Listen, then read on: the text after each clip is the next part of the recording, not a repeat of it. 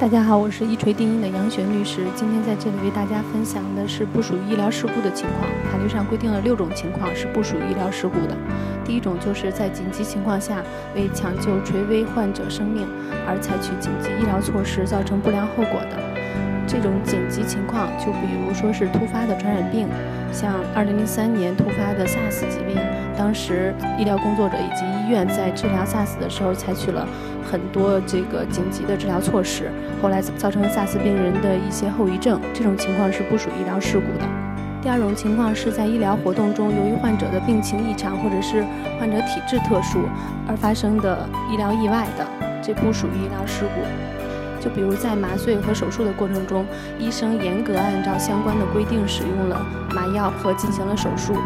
适应症明确，操作无误，但仍然出现异常情况，像发生如呼吸、循环停止或器官衰竭等不良后果的。第三种情况是在现有医学科学技术条件下发生无法预料或者不能防范的不良后果的。第四种情况是无过错输血感染造成不良后果的。这种情况就是说，医疗机构在为患者提供血液的过程中，按照血液使用的有关规定进行检查操作，但患者仍然造成了不良后果。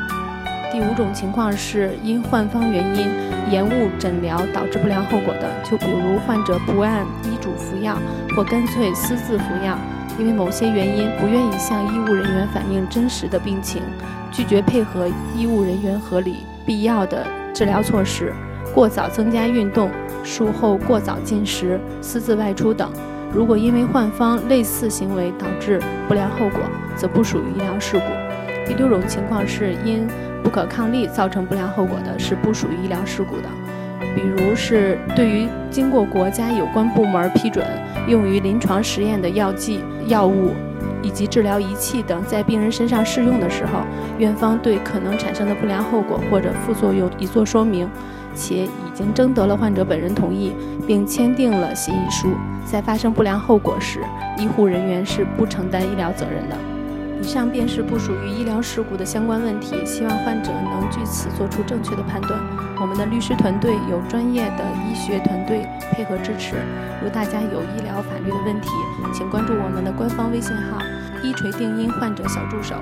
留言或者致电热线四零零零六七二五七二。